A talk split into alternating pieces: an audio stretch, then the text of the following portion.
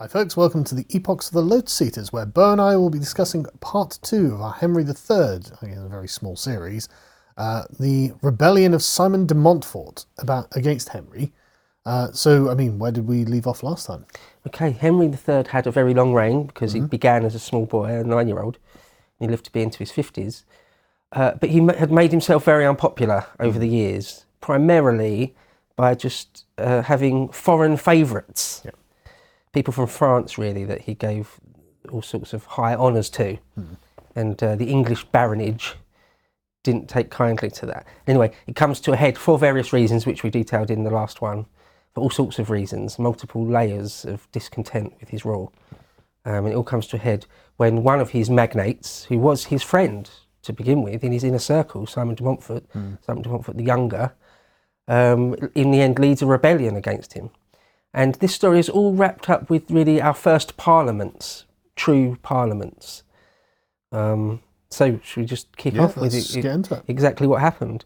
Okay, Winston Churchill tells us that, quote, the later years of Henry III's troubled reign were momentous in their consequences for the growth of English institutions.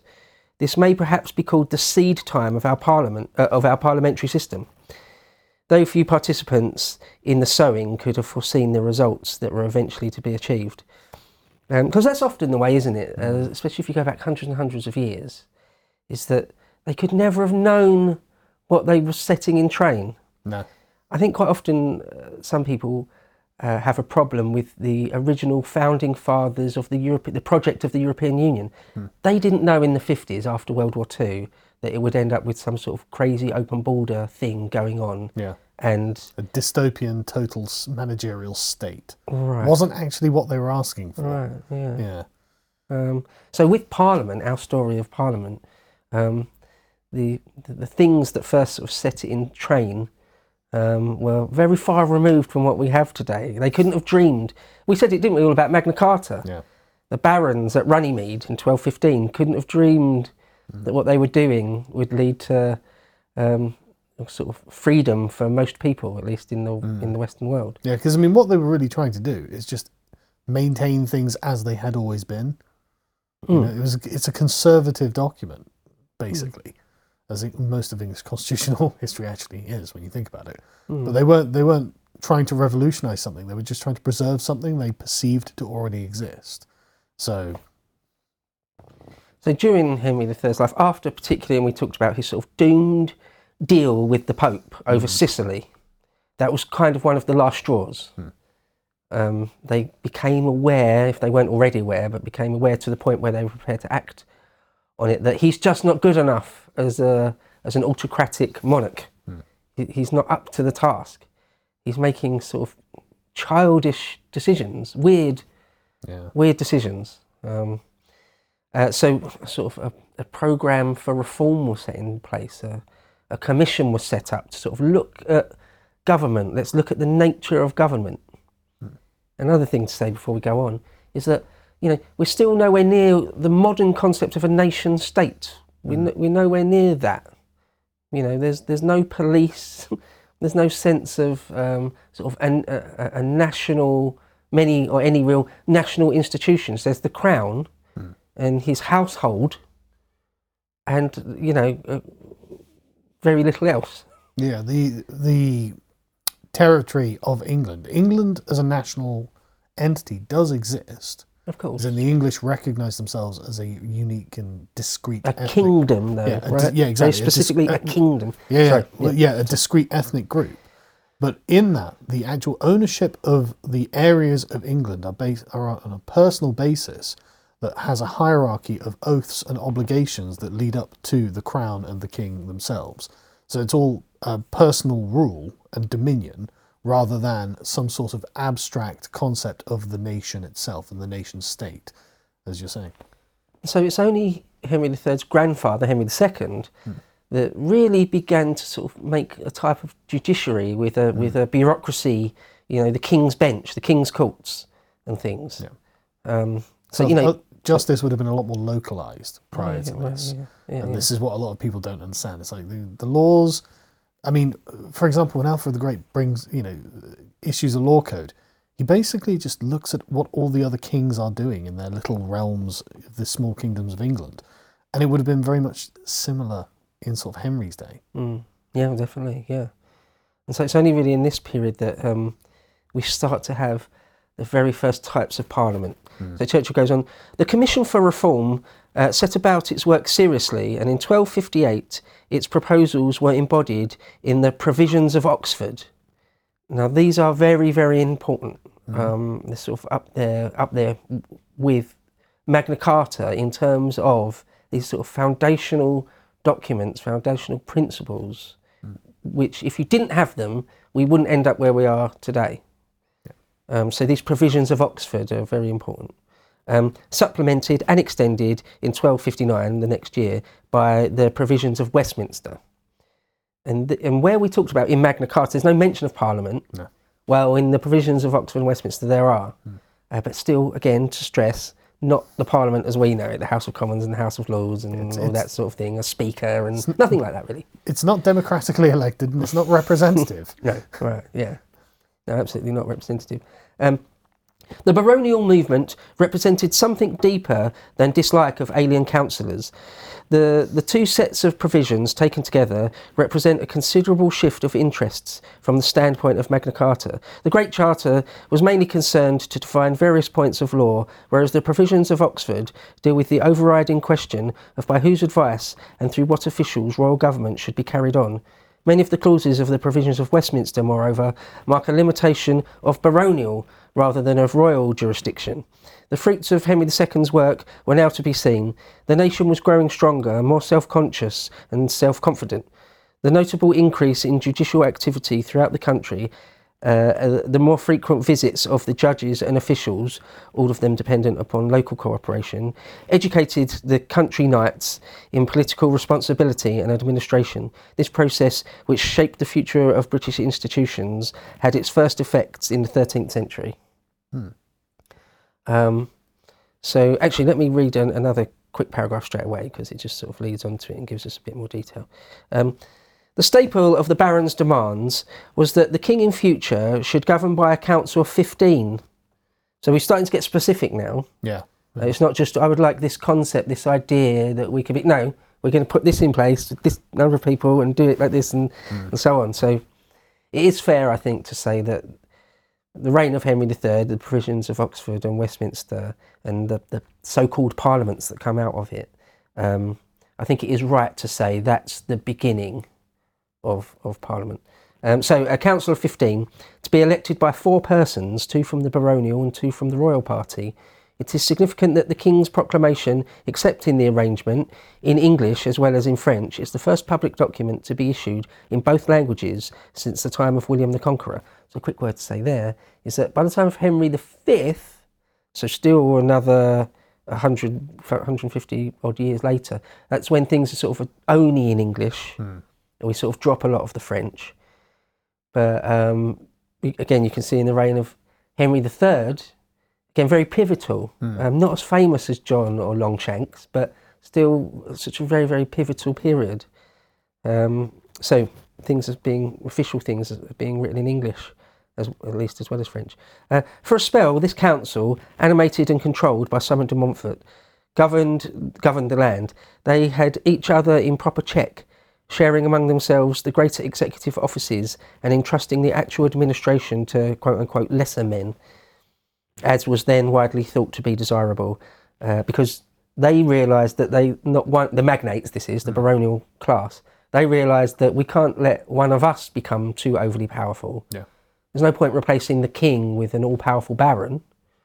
Um, so they were sort of self-aware enough um, and not too vain or ambitious enough to say you know some of these really really key posts let's let let so-called lesser men hold those posts because uh, the idea that if you're not extremely rich and landed and, and your lineage is extremely important, you could never actually um, try and become uh, a monarch or anything like that. Yeah. You yeah, know, no, no chance of a commoner like Thomas Becket trying to become the king, basically. And uh, they did that in sort of in, in ancient medieval Chinese history, all over the world, in By- the Byzantine period. You know, someone that could never be could never truly rival the emperor or the king, like a eunuch, say. Well, I was, I was literally Um, about to say that explains the preponderance of eunuchs in imperial bureaucracies we can let them be an extremely powerful counsellor because they can't pass Because it on to any children. right, yeah, yeah. And so the barons of the 13th century realised exactly the same thing, and sort of wrote that in, hard baked that into this mm. burgeoning constitution deliberately. It's it's fairly forward thinking. I mm. think it's pretty good. Mm. Um, the magnates, once their own class interest, class interests were guarded and their rights, which up to a certain point were the rights of the nation, were secure, did not wish to put the levers of power in the hands of one or two of their number. The idea, however, of a cabinet of politicians uh, chosen from the uh, uh, from the patrician class, uh, with highly trained functionaries of no political status operating under them, had it uh, had in it a long vitality and many resurrections. Yeah, you can see the germination of the civil service here, can't you? Right. Yeah. Right. Yeah. So we do want to sort of sit above things and really control the the the, the truly key things like this this this council of 15 and who gets to pick that council of 15 will retain that hmm. sort of the hmm. ultimate power in a way. Yeah. but everything else will allow and should be hmm. in the hands of others. The vast majority of the bureaucracy um, we can we can sort of share that power if you like. Um, You are right. It is quite forward thinking, actually. Mm, mm. Um, so we can start talk about de Montfort himself because he becomes sort of a key player. Because although I said about they didn't want one of their number to become overly powerful, um, unless you have lots and lots of really strict um, things in place, check, checks and balances in place to prevent it, um, someone's going to probably attempt to, to take it for themselves, or or rather, events sort of force it that Yeah. way. Yeah, the competent man rises, the incompetent fail, and so hmm. he's left holding it all. Or if there's some sort of war or civil unrest or anything like that, any sort of existential threat, you kind of need one man in Yep. control sometimes. That's it, for example, I just sprung to mind, but the American founding fathers and the Declaration of Independence and their, their constitution, well, immediately they had to put General Washington Yeah. in charge as a type of military dictator on some level because they just had to. Hmm. And Um, it's interesting, the- just as a quick side, the American Constitution doesn't make a provision like the Romans had for a dictator. It's, right. it's you know, especially as, like you say, they had to do it almost immediately.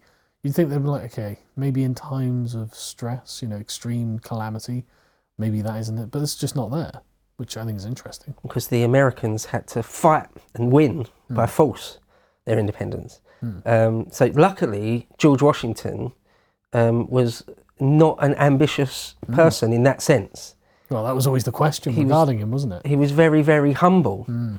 Um, you know, sometimes uh, after the after they'd won their independence, they come to him and say, "Perhaps you should be king." Uh, He was like Oliver Cromwell, laughed that off. Of course not. Yeah. Don't be silly.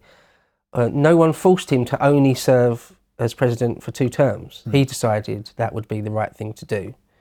Um, he saw it as, as his duty not to dominate the nation.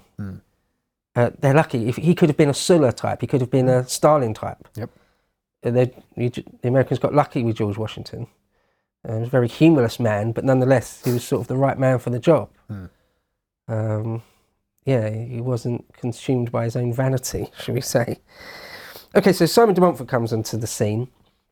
We mentioned him a bit last time, didn't we? He had been uh, put in charge of various portions in, uh, of land in Gascony, which was still controlled in southern France. And there'd been various uprisings there, which he'd put down with a firm hand, we're told. Uh, but he'd become sort of so powerful and well liked that he had his enemies at court. They tried to take him down and failed. He'd been put on trial, but he'd been acquitted. Um, but he'd, he, his relationship with Henry had fallen apart Yeah. um, because Henry didn't, you know, completely back him up, and um, uh, it's a fairly long and tortuous relationship between them. Um, so Charles Oman wrote this: the sudden outburst of wrath on the part of the baronage in 1258 is explained not only by the fact that all men had lost patience with King Henry, uh, for that had been the case for many years, but much more by the fact that the baronage had at last found a champion and mouthpiece in Simon de Montfort, the great Earl of Leicester. Simon was not one who might have been expected to prove a wise and patriotic statesman and a good Englishman, for he had originally come into uh, into notice as one of the king's foreign favourites. Again, Simon de Montfort is not English. His Yeah. father was, you know, the Fr- great. a French crusader. Yeah, he put down the Yeah. the, the Albigenses and things. So, So I mean, just just saying, be careful of those foreign favourites. oh, yeah, as always, story as old as time. um, his grandmother had been the heiress to the earldom, earldom of Leicester, uh, but she had married a Frenchman, the Count of Montfort. Uh, their child, uh, Simon the Elder, a great crusading chief and a cruel prosecutor of heretics, he was a bitter enemy of King John and, and had never been per- permitted to get hold of the Leicester estates. In 1232, his son, Simon the Younger, this is our Simon, Yeah. um, Simon the Younger, came across to England to beg King Henry to, to make over to him the confiscated lands of his grandmother's earldom. Uh, Henry could never resist a petitioner, especially when he was a foreigner. Um, he, he not only uh, took Simon into favour and granted him the earldom of Leicester, but he married him to his sister, the Princess Eleanor, and for a time made him his confidant.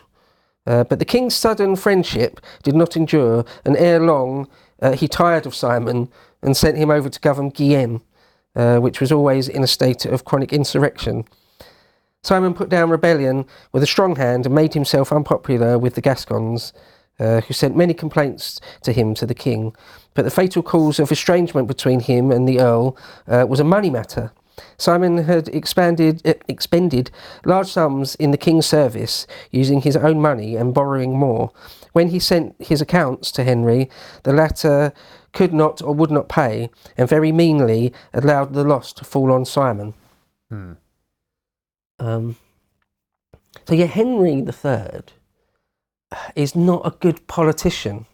I always it's always an anachronism to call people from the medieval period or the ancient period politicians, but you get the point. You get what I'm saying, right? I think we'd established that the last time as well. Yeah, he's he make he doesn't make good calls. Yeah.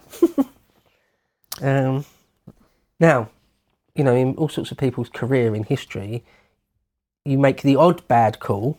Sometimes Sure. one bad one is Yeah. all it needs to bring you down and destroy you and your your realm or whatever. Hmm. But if you just you, you kind of always make the bad call, right? You always make do the silly thing. Um, okay, so Charles Oman goes on starts to talk about how they sort of really take power away from Henry Hmm. because that's the story over the next few years. Well, what are how options? yeah, here, how do you go from yeah. a king who's essentially an autocrat Hmm. to, uh, to to Parliament controlling things? And Henry III, as weak as he was, um, is still not going to let that happen Hmm. without saying anything. He's still a Plantagenet, Yeah, still going to stand up for himself. He took his role as a king very seriously. no doubt. Um, Charles Oman says, the Great Council, or Parliament as we may, may now call it, since that word was just coming into use, met at Oxford in June 1258 to make council for the better administration of England. Some called it the Mad Parliament because of the anger of the barons and their desire to make hasty and sweeping changes. Henry, when he met it, found that he had no supporters save his foreign kinsmen and a few personal dependents, so that he was forced to su- submit to all the conditions which the barons imposed upon him. So a bit like Runnymede in 1215, they caught him, obviously, I would have thought deliberately, in a calculated way, caught him at a low ebb, a low point, when they realised he didn't have the numbers. Mm. That's a classic thing to the point of being cliche in politics. The timing's everything. In fact, Yeah. most things in life, timing's everything. Yep. Right? Um, so in 1258, they caught him in a sort of a 1215 moment where they sort of knew that their their argument would be irresistible. Hmm. Um, yeah. Oman goes on. So were ratified the uh, provisions of Oxford, which provided for the government of England not by the king, but by a group of committees. Henry was to do nothing without the consent of a privy council of 15 members. See, that's, that's the ball game. That's massive. Yeah. Suddenly, Yeah. a bit like Charles I, they're asking for everything. Yeah. They're asking for your, the very foundation of your power. Yeah, I mean the the because I mean what they're doing is essentially saying we have veto over everything you do, and well, are you even still the king at that point? Right, yeah. You know, that's That's what Charles I said. Well, what king am? What type of king am I then? If I Yeah. if I don't have the final word, Hmm. um, well, a bit like our monarchs today, you you're a constitutional monarch. a bit like the ancient kings of German tribes. You're not an absolute power. You know, you're not you're not an Eastern despot. Sorry. Mm. Yeah, right. Yeah. yeah. You're not a sultan. Yeah, actually, things are different here. You're not the king of France. You know, you just got to deal with it. Yeah, you're not imperator with the power of life and death over everyone. Yeah. The kingdom isn't your personal possession and mm. everyone in it. Mm. Yeah. Mm. Um, okay, so the council was imposed upon him. Another committee of 24 was to investigate the right of all the grievances of the realm. And a third, also of 24, was to take charge of the financial side of the government and pay off the king's debts and administer his revenues. Because we said that, didn't we, last time about Henry III's uh, money problems. Hmm. Some people can handle money well and others can't, and he was one who really, really could not. Well, I um, mean, he just, if there's one thing we can take away from this, he's a man who lacks prudence Yeah. in just generally. He makes impru- imprudent political decisions, makes imprudent financial decisions, and I don't doubt that he made imprudent decisions in his personal life. Like. Mm. Yeah, he'd rather spend his time praying, like going to mass multiple times a day, instead of administering to the, the business of, of government. Yeah, I mean, you could always abdicate and Um, become a priest if that's what you want. Mm. Yeah, yeah. Um, Oman says Henry was forced to make a solemn oath to abide by the rules stated in Magna Carta, which he had often before promised to keep, but had, but had always evaded or disregarded after a time. Um, so that's another thing that these sort of early medieval kings do is that they would, like John, I suppose, they'd swear to something when they sort of had no choice. Oh, yeah. Um, and as soon as, well, not as soon as always, but if it was really, really, or they calculated that it was really, really in their interest to ignore it now, they just would. I suppose that's just kind of human nature. Yeah. Um, and so to, to prevent that, they, they decided they needed sort of real, sort of it written down in black and white, sort of real legally binding, well, provisions. That's Some, some kind is. of executive power over the king Yeah. is what they need. another quick paragraph from, from Churchill, sort of a bit going over the same thing, but saying a bit more about it, um, is that this period, historians look back at this period and they, they sort of say, like they said with John, the fact he was so bad in the long run proved to be good. Sort of the same with Henry III. The fact that he was so weak and things like this sort of needed to be put in place set Britain on, although it was wound, wounded the kingdom in the short term, actually, when you can zoom out far enough, it, it was for the best. Yeah. Um, and it put us on a completely different path to, say, France. Just to point out that hardship is character building. It's true, yeah. It's totally absolutely true. And so we diverge from the Kingdom of France in all sorts of ways because hmm. they, they end up in sort of the 18th century still with absolute monarchs. Oh, yeah. Like Louis XIV is hmm. still, uh, what exactly that, an absolute monarch. I still, am the state.